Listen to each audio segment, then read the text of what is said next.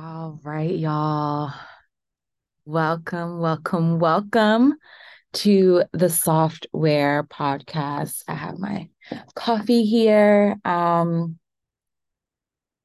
I am your host, Ayana Zaire Cotton. And this is where I talk about my journey toward finding and creating softness inside technology. This podcast is presented by Seeda School, a skill building platform for learning how to code through a Black feminist lens. And you can find this podcast on Apple and Spotify. I invite you to take a screenshot and share it on social media or with other Black feminists who are also on a, you know, their own journey of finding and creating softness inside our relationships to technology, which is truly a collective journey, right? So please, please, please share this with your folks share this with your loved ones um because we got to do this together if we're going to do it at all right? So i want to first like invite us into this title. Uh how much does a dollar cost the gift of worthiness boundaries for burnout and permission to play? So how much does a dollar cost come from it comes from this song that came up it immediately started playing while I was doing um some business coaching homework. So the song How Much Does a Dollar Cost? I believe it's like originally on Kendrick Lamar's album um How to Pimp a Butterfly or How to Catch a Butterfly. I don't remember what the title was, but this was like the Kendrick Lamar album, right? So but then I think um let me just actually try to pull this up really quickly. I hope it doesn't play. Um it's the songs by R plus R equals now is the artist. How much does a dollar cost live? So like that version of the song came up sometimes when I'm working, most of the time when I'm working, I'm listening to some sort of Spotify jazz playlist. And um, I'm currently in this business coaching program, and the homework was for like this stage that I am. Uh, in, in Seeda School, the homework was to directly tell a group of people in your creative community what you're working on and how you would like to be supported. And as I was like working through my anxiety of having to do this homework, um this is the song that plays. And I kind of realized that I have been dodging this task um, in many ways since 2019, um, when I first had the idea for Seeda School. Right. So you know, and I've been do- I've been dodging this this task for many reasons. Um, but I recently had a thought. And if you're neurodivergent, like it's definitely not this simple. But here's the thought I just like I, I had recently that you know procrastination is not actually a personality trait. It's kind of like maybe a warning sign to get curious about.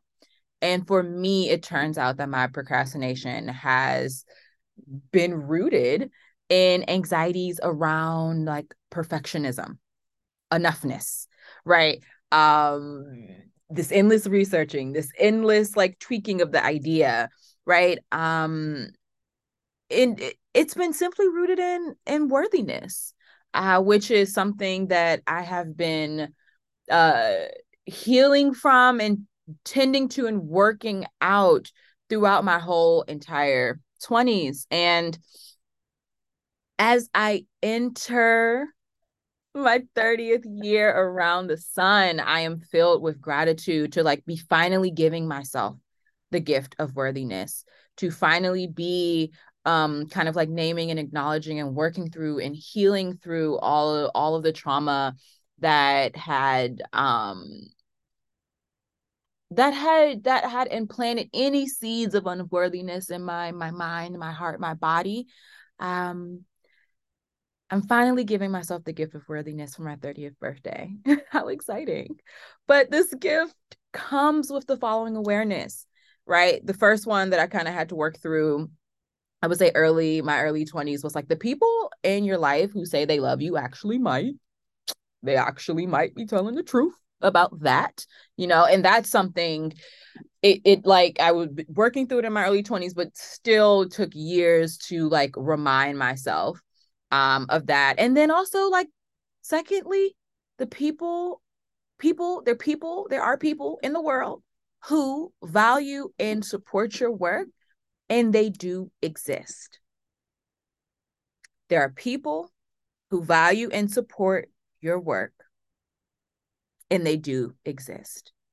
Uh, let's stay with the second one for a little bit longer, right? Because guess where these folks exist?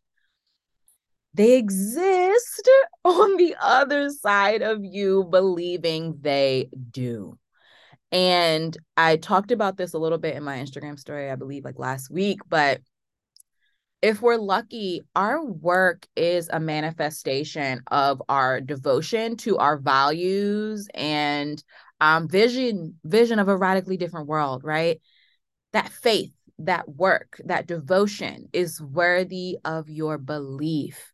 And I want to quickly cite and shout out um, Zindolo from the Emergent Strategy podcast. That interview, I believe it's like from discipline to devotion or something like that. That interview in Zindolo's words around devotion have like transformed me. So definitely go listen to that podcast ap- episode after this one um because the way they talk about it is just like is so abundant and so generative and and um and such a gift. So check that out.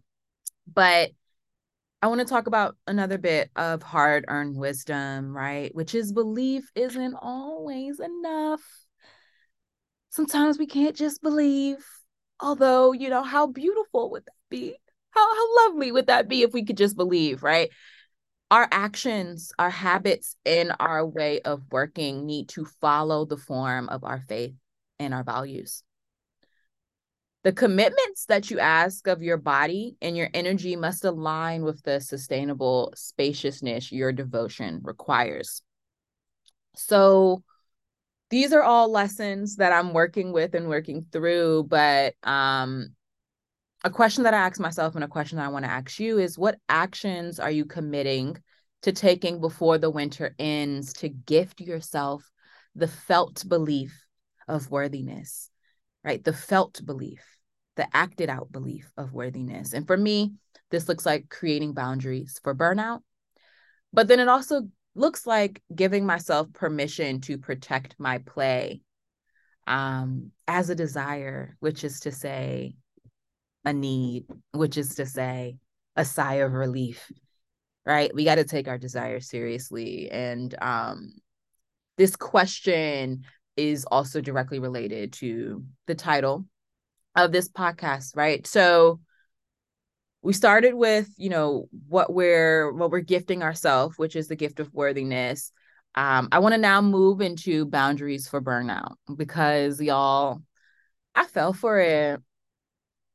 And you would think at this big old age of 30 that I would have learned my lesson by now, but I fell for it. I fell for the beginning of the year productivity hype, you know, um, busting out the gate with these long lists of goals broken into quarters and daily maxed out to do lists. Um, I fell for it and I was quickly reminded, very quickly, that 20 to 25 hours a week is actually my max capacity for machine time. I call machine time like my time at the keyboard, my time in front of my computer, my time with my machine, my time inside the machine, right? Um anything longer than that, I burn out within a month.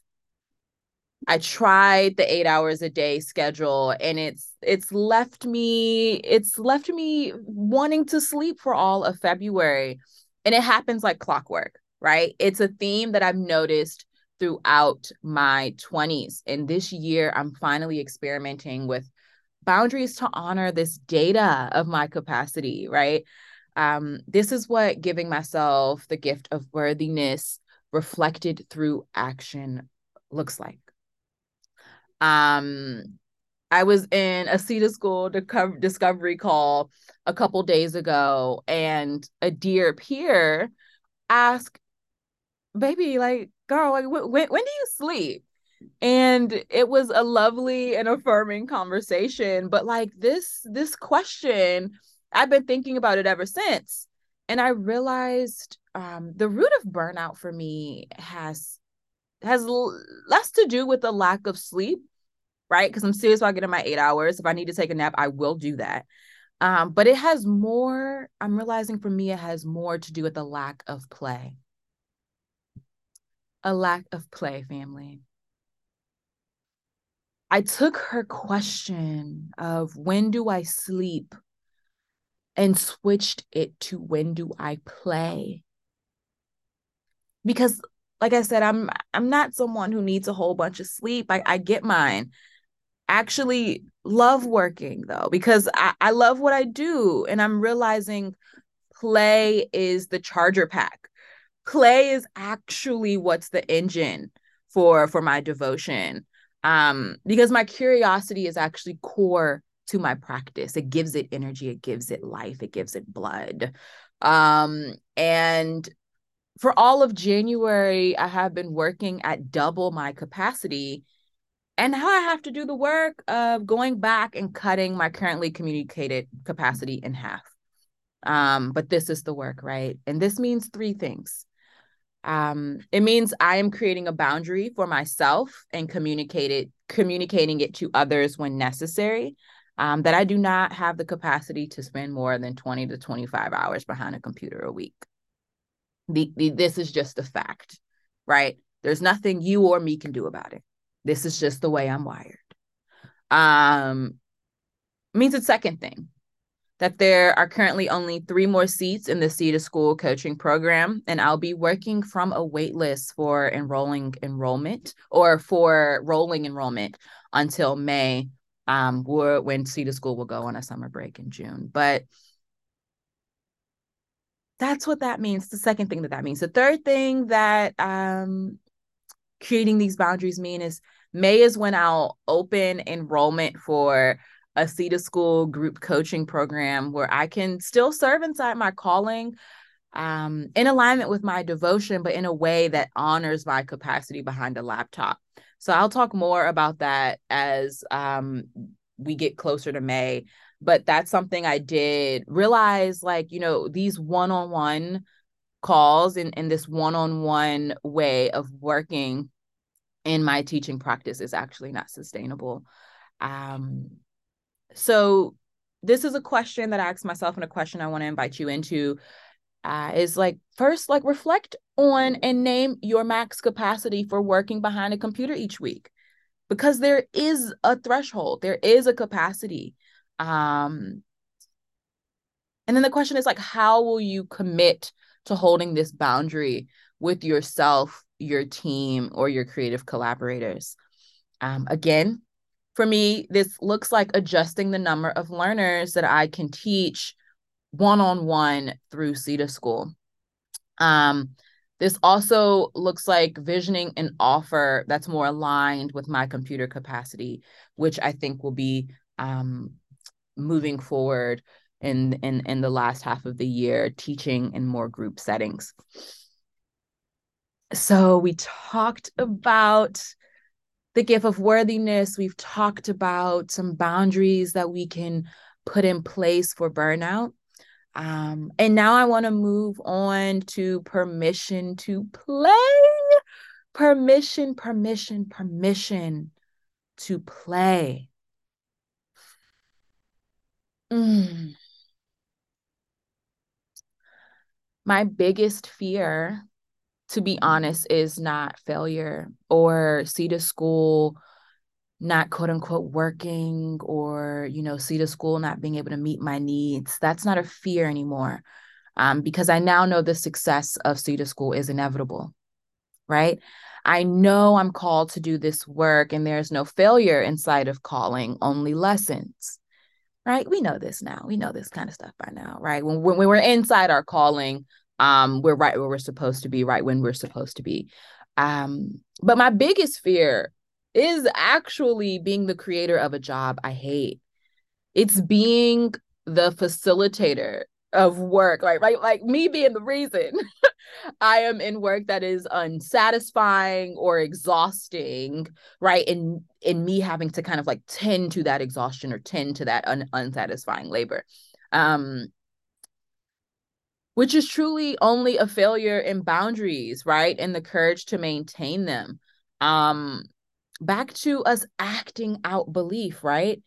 Acting out belief is about the courage to believe in the worthiness of your work enough to create boundaries to protect the sustainability of it.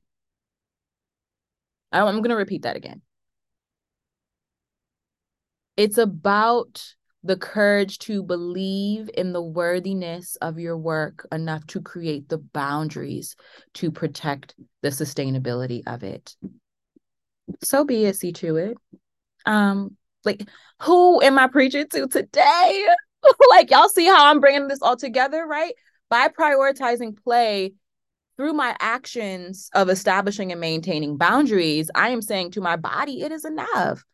I'm reminding myself, you are enough, right? Capping my computer capacity at 20 to 24 hours, right? I'm giving myself that flexibility of five hours.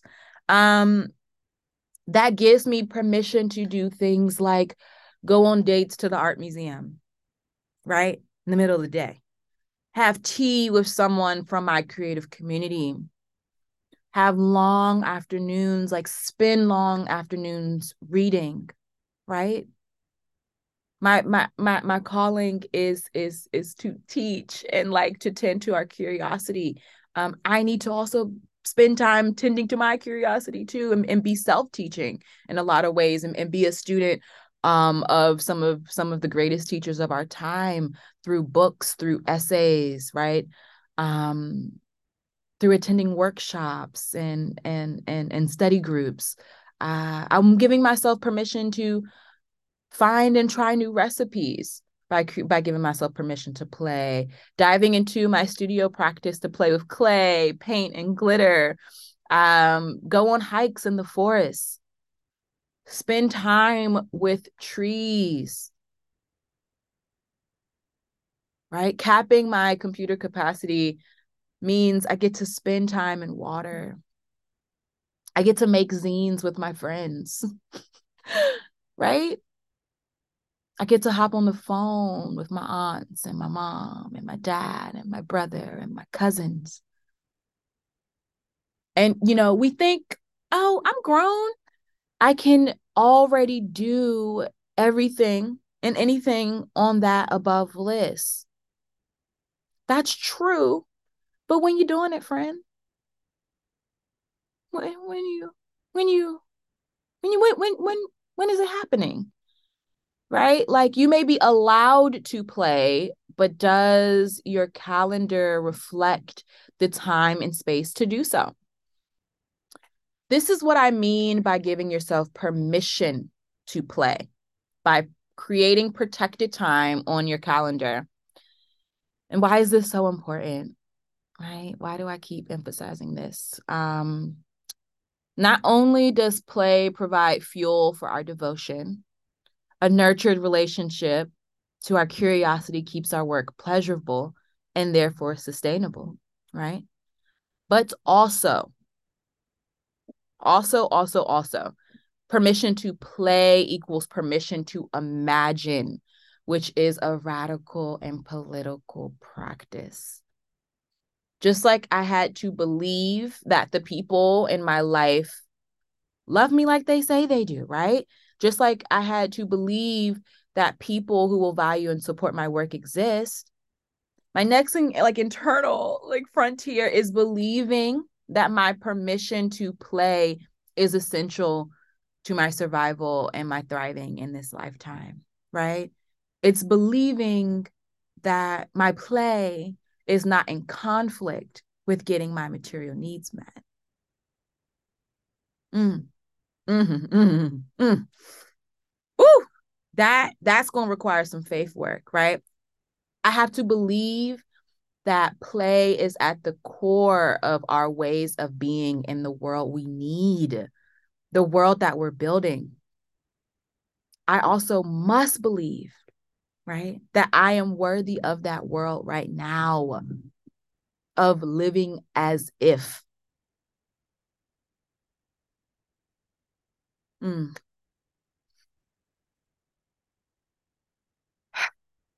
So, um, give yourself permission to play by protecting playtime in your calendar. Um, and a question that I'm working through and I want to leave you with and offer to you is like, what are the time blocks in your calendar protected for play? And how would you play if the world we need was your everyday? Was your everyday reality, was your everyday possibility? Family play is essential to our imagination and nurturing and expanding in our relationship to our imagination is the reason I created Seeda School, right? Um, I created it to let the softness into our world building work. So to to wrap up here, um, I want to leave you with some Soft, Where? prompts to workshop throughout the week. Number one, what actions are you committed to taking before the winter ends to give yourself the felt belief of worthiness? Number two, reflect on and name your max capacity for work behind a computer each week. How will you commit to holding this boundary with yourself, your team, or your creative collaborators, your family, whoever, right? Number three, Give yourself permission to play by protecting playtime in your calendar. What are the time blocks in your calendar protected for play? Mm. Thank y'all, thank y'all, thank y'all um, for not only listening to this podcast, but um, doing the devotional work that you're engaged in because it gives me seeds um, and it gives me it gives me data and material to work with um, in my own practice. So thank you for being here and thank you for the work that you do. Um, to wrap up again this is the Soft, Where? podcast where i talk about my journey toward finding and creating softness inside technology um, this podcast is presented by Seeda School which is a place where I teach folks how to code through a Black feminist lens. Um, we try to build Black feminist coding projects and and um, learn how to code alongside the the theory and the praxis of of of Black feminist world builders, right? Um, so I invite you to visit the Seeda School website, seedaschool.com, to learn more. Um, again, this podcast is available on both Apple and Spotify, which is probably where you're listening to it. Um, but I invite you to take a screenshot of it, share it with your share it with your community, share it with your friends, share it with your loved ones. Um, and uh kind of share this journey of of of you know finding and creating softness inside inside technology and inside of software until next time, y'all, I'm logging out with love and gratitude.